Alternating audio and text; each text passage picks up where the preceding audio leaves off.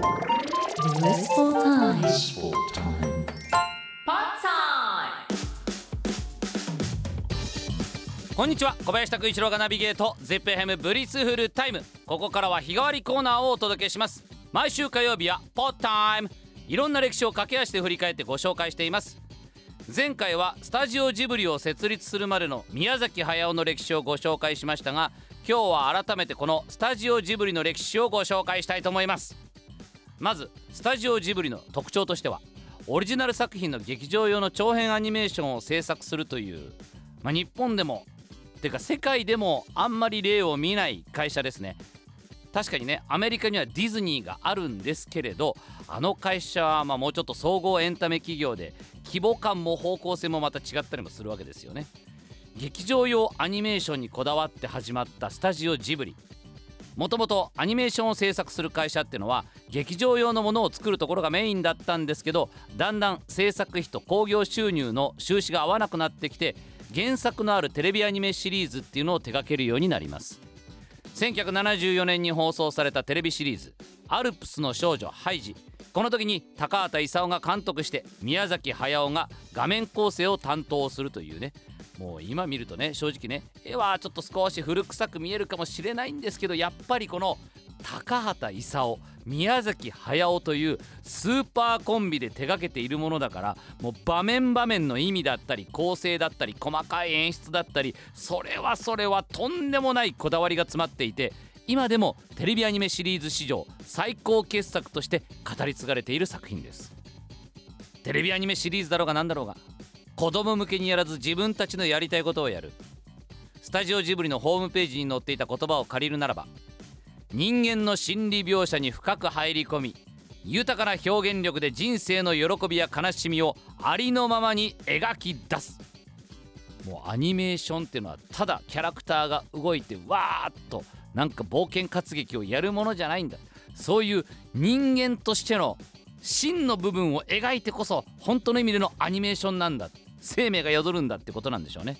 でもこれをやりたければ予算やスケジュールに縛られてしまうテレビアニメシリーズでは自分たちの目指すアニメっていうのは作れない。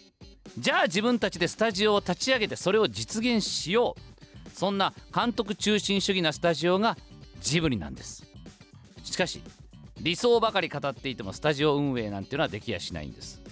じゃあ具体的にどんな方法を取ったかっていうと社員としてアニメーターを雇うのではなくて毎回作品ごとに70人ほどのスタッフを集めて映画が完成したら「はいプロジェクト終了です解散!」っていうスタイルでスタジオを維持するっていうことを目指したんですねこれを提案したのは高畑勲でした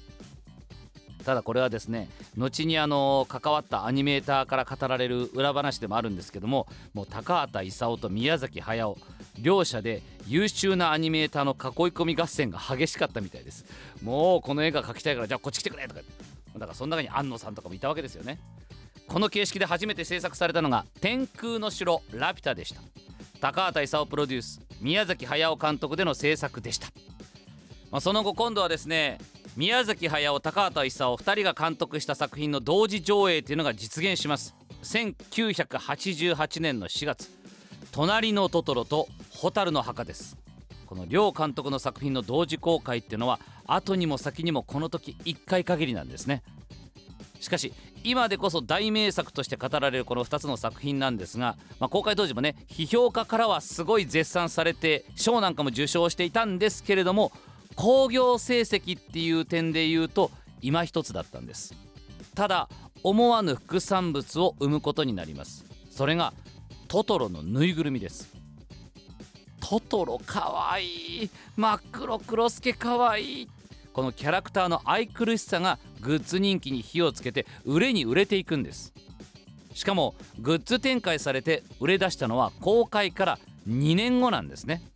これって機動戦士ガンダムもすごい同じような感じがあるんですけど放映当初っていうのは人気がなくて打ち切りになってしまうんですね。でもその後の再放送でさらにガンプラが売れ出してそれがもう火がついて今なおその人気が衰えず、ね、この番組でもガンプラを作るってことに派生してるわけですよ。え？まあ今もね TikTok とか何年か前の曲が急に流行ったりしたりするじゃないですか。世の中何がどういつバズるのかっていうのはわからないもんですねなんとかトトロ人気で次のアニメも作れるようになったジブリなんですが次回作の1989年度作品「魔女の宅急便」は264万人も動員し邦画ナンバーワンヒットとなりました。